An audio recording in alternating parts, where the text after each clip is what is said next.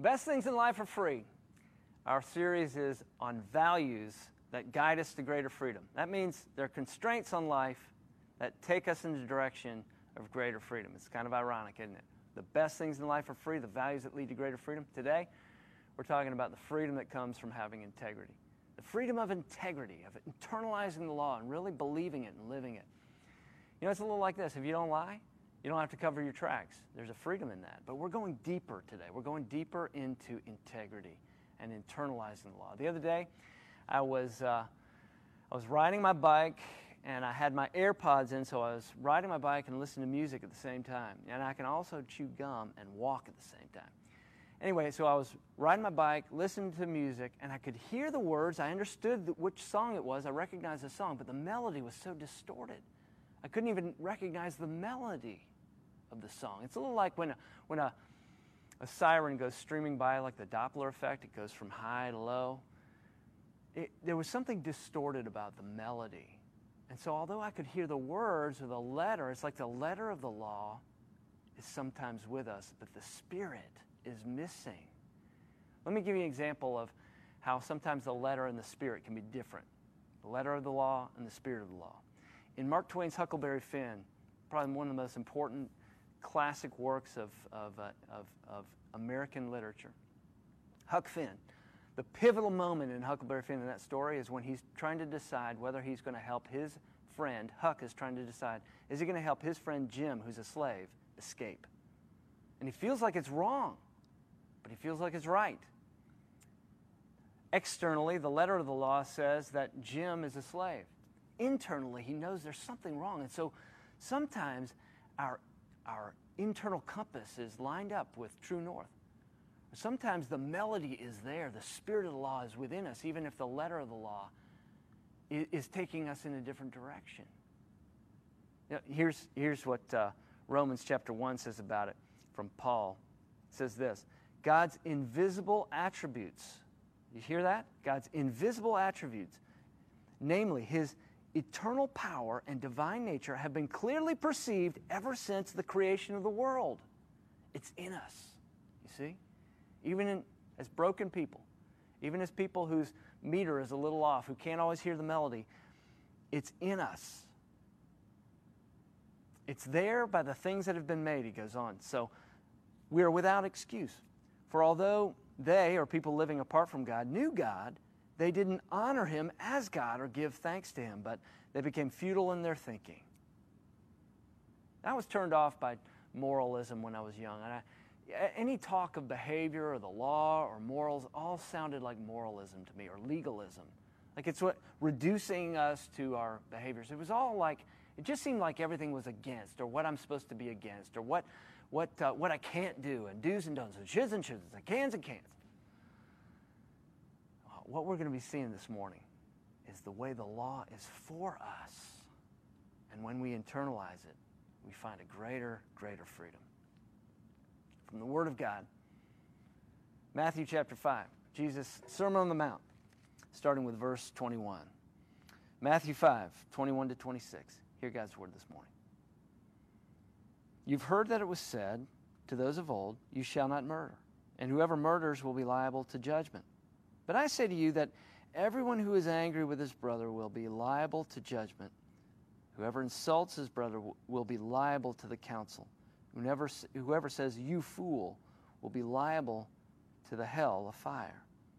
So if you are offering your gift at the altar, and there remember that your brother has something against you, leave your gift there before the altar and go. First be reconciled to your brother and then come offer your gift. Come to terms quickly with your accuser while you are going with him to court, lest your accuser hand you over to the judge, and the judge over to the guard, and you be put into prison. Truly I say to you, you will never get out until you have paid the last penny. This is God's word. Let's pray.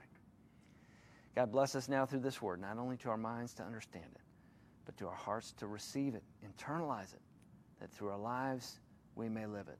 In Jesus' name, amen.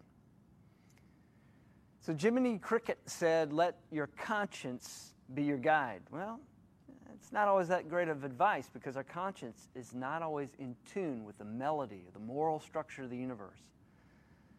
See, Huck, Huck's barometer, his, his thermometer, his, his uh, moral compass was lined up. He was hearing the melody of the spirit of the law, but we don't always.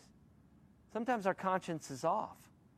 Sometimes our conscience is too hypersensitive, and we start uh, giving ourselves static for things we need to let go. Sometimes we hear uh, a guilty buzz over things that we're not responsible for.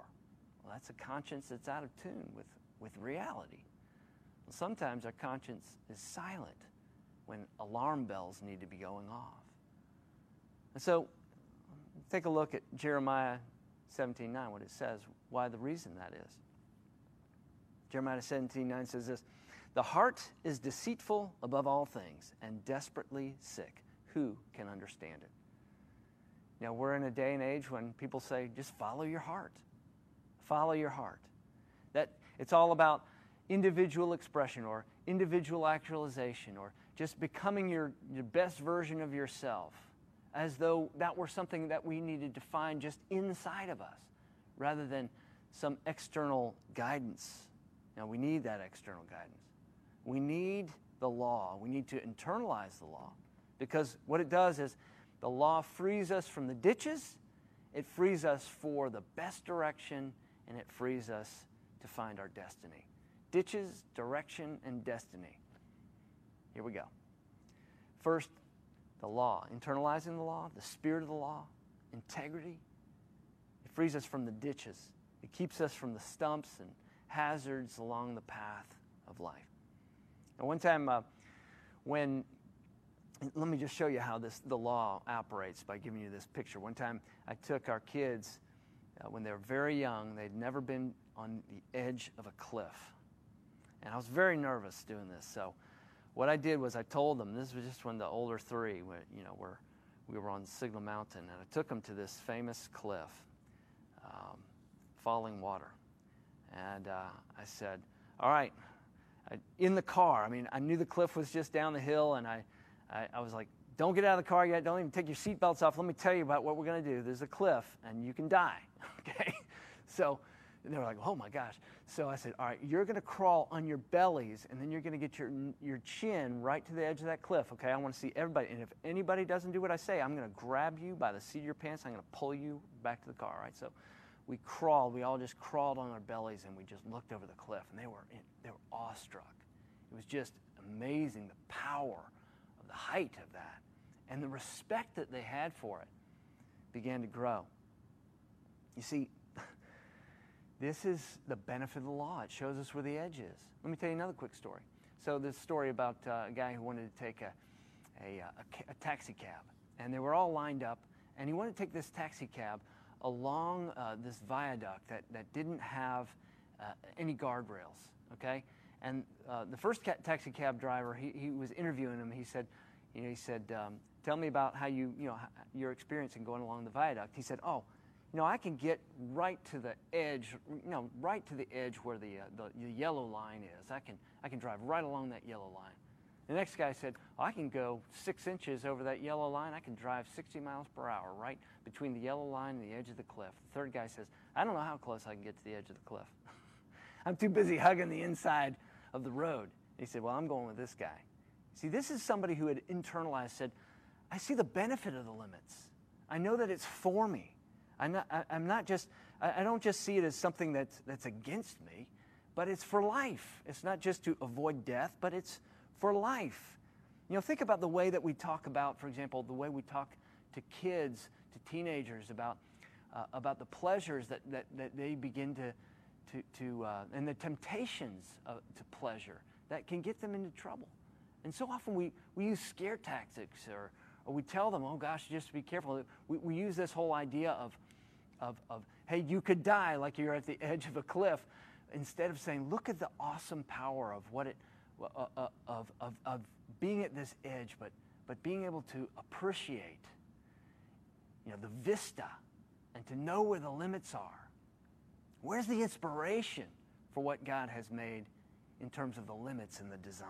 We need to be inspired. See, Jesus is showing us a vision of inspiration, the benefit of internalizing the law. He's talking about, it's like he's, ta- he's a rafting guide and he's taking people down and he's saying, hey, look out, there's a strainer over there. Or look out, you know, there, you, you, you, you want to stay in the raft uh, uh, through, through this, uh, this hydraulic current. Okay, let's pull together on this one. I mean, he's like, let's go on an adventure and let's respect the limits. Well, that's the first thing.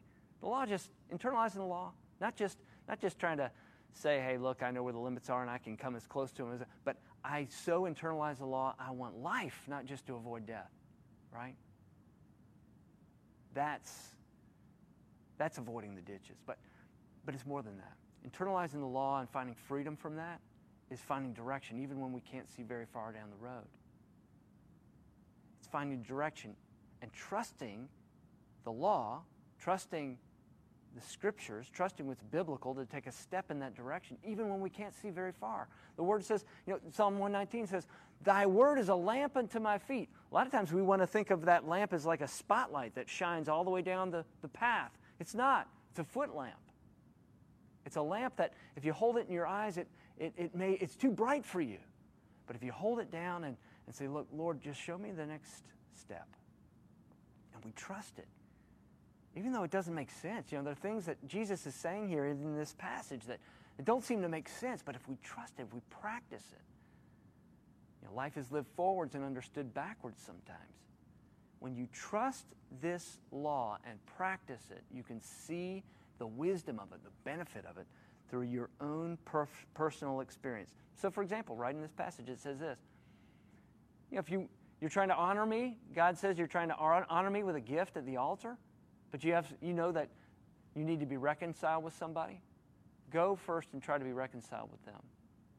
You see, if you can't practice reconciliation person to person, how are you going to receive reconciliation from God?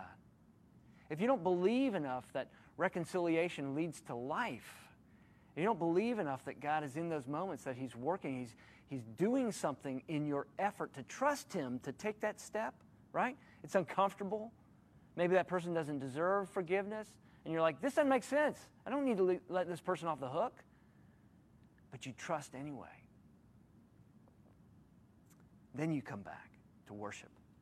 Then you're somebody who believes, somebody who's practiced it, who's, who's experienced it, who's wise to it, and is ready to receive God's reconciliation, ready to receive what God would offer you. I know so many people right now in this church in my family, around the world, around, around the country, people I've met. I, I can think of a dozen people right now that are struggling in their life because they cannot receive reconciliation from God. And you know why? They're refusing to practice it person to person. You see, they're not free. There, there's not an integrity to the law. They, they, they keep coming to church and they keep saying, Lord, you know, heal me from this pain, or, or Lord, uh, free me up from, from this bitterness. But they're not just doing the next thing. They're not taking the foot lamp and saying, okay, leave, leave your gift. Go out of worship. Go make that phone call. Go have that face to face, that lunch. Practice it and live it forward a little bit and understand it backwards. Jesus is showing the principle of, of internalizing and trusting the law, the spirit of the law, the melody of the law, understanding there's moral structure to the universe. And when we, when we, we live or die by that moral structure ultimately. You see? That's why we break ourselves on the law, not just breaking the law. We break ourselves on it. You don't practice it because you don't believe it. You don't believe it because you don't practice it. There's a relationship there. And so that's the second way. That's the second way the law, law of in, internalizing the law and having integrity it sets us free, it gives us direction, even when we can't see all the way down the path. All right? Here's the third thing, though. Oh, before we move on to the third thing, I want to give you one more quick little Im- image of this. Um, some, um, you know, last year sometime, our family went to the, the escape room, and this kind of il- illustrates how practicing, you know, unlocks some things. Practicing the law helps us unlock it. So we were in this, this escape room and we had to collect these things and put them on a barrel. And what we, we didn't understand why we were doing that. But eventually there was enough uh, there, there, there, were enough of these items that we collected on this barrel that, um, that unlocked the next level for whatever reason. I'm not going to tell you the secret, but there, well, it, there, there was something that happened because we collected those items, and then all of a sudden this trap door opened, right? It was pretty amazing. And that's what it's like to trust the law, to practice it, and see something unlock in you. See something unlock in a relationship externally, and then you can begin to see things unlock in you internally. But finally, it's this the way that we can internalize the law to find greater freedom? Well, see, the law sets us free for our destiny. It sets us free for our destiny. It shows us that we're destined for something bigger than just the now. It, and that is to relate well to God, to become the kind of people, listen to this, to become the kind of people that you want to run into in eternity, the kind of people that God wants to populate eternity with. You see, the law, following the law, believing the law, internalizing the law, having integrity, begins to make us a different kind of person.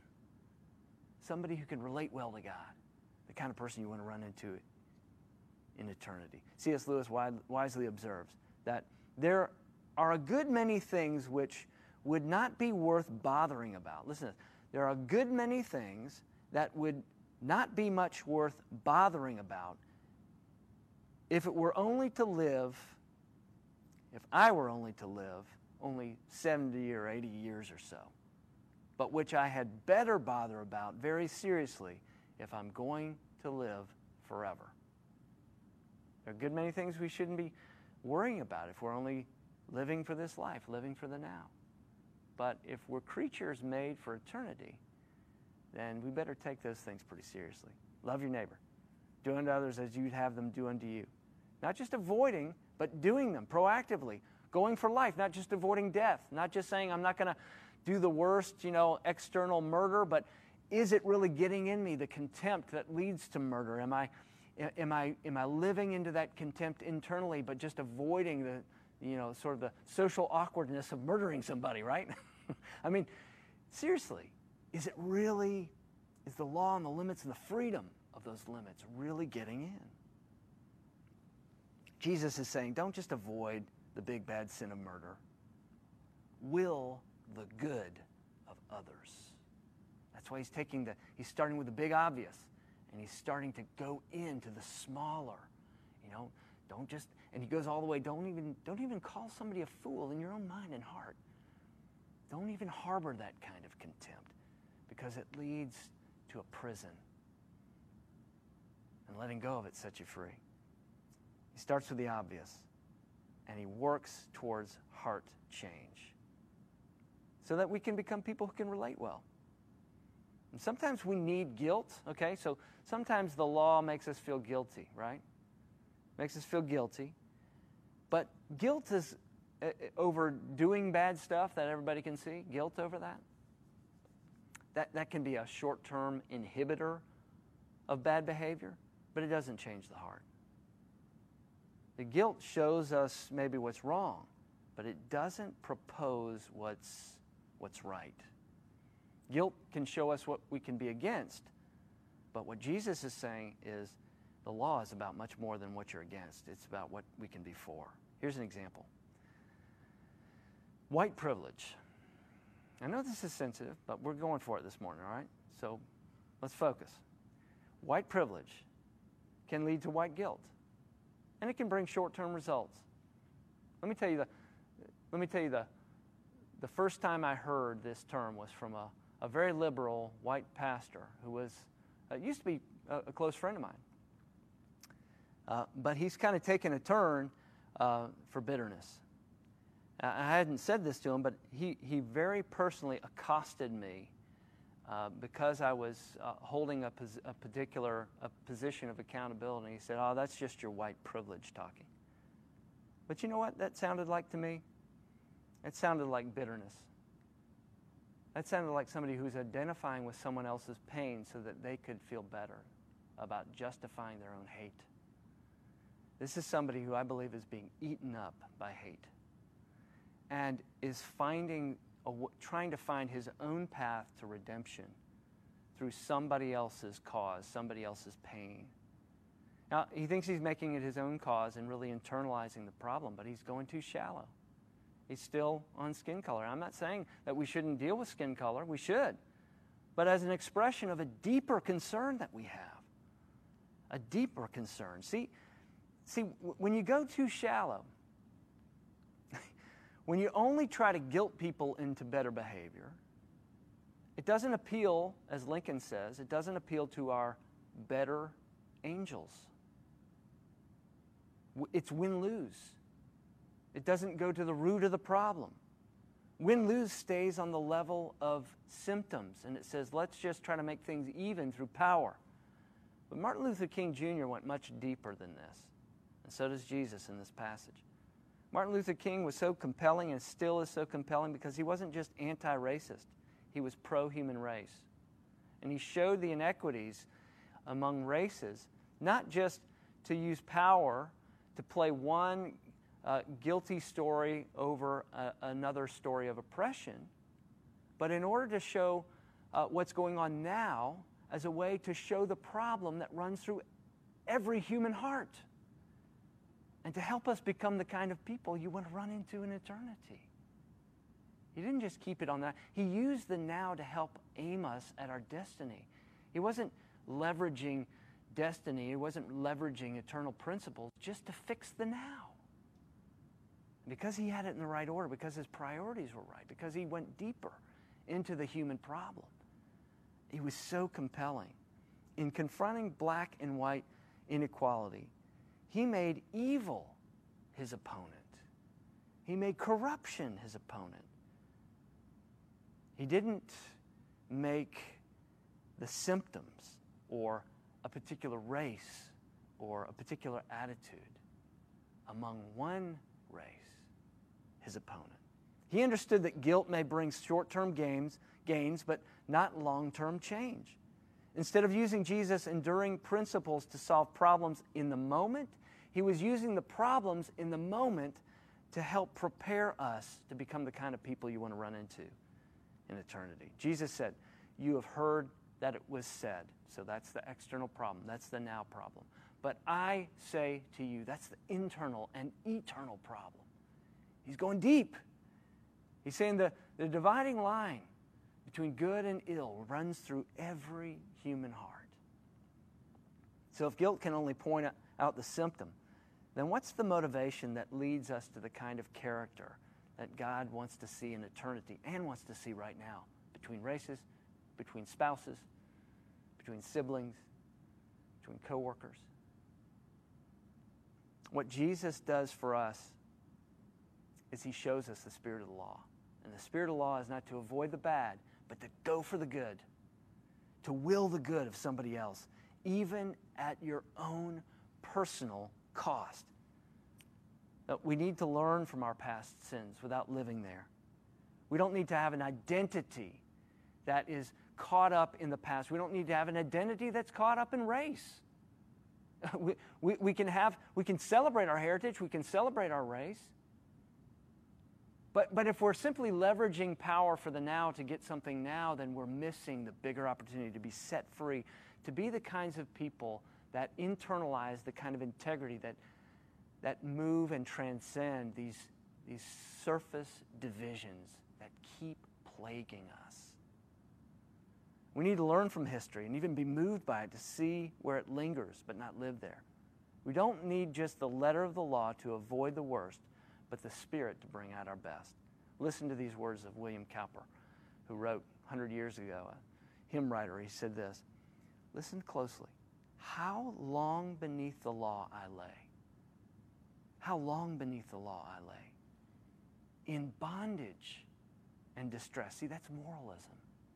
That's just the letter of the law. How long beneath the law I lay, I lay in bondage and distress. I toiled the precept to obey, but toiled without success. And then he says this to see the law by Christ fulfilled and hear his pardoning voice, changes a slave into a child and duty into choice. You see, when you see that what God wants for us in these limits is freedom, then maybe we can begin to internalize it. Maybe you and I can begin to change. Maybe we can practice it person to person and become the kind of people who can relate well to God all throughout eternity. Let's pray together.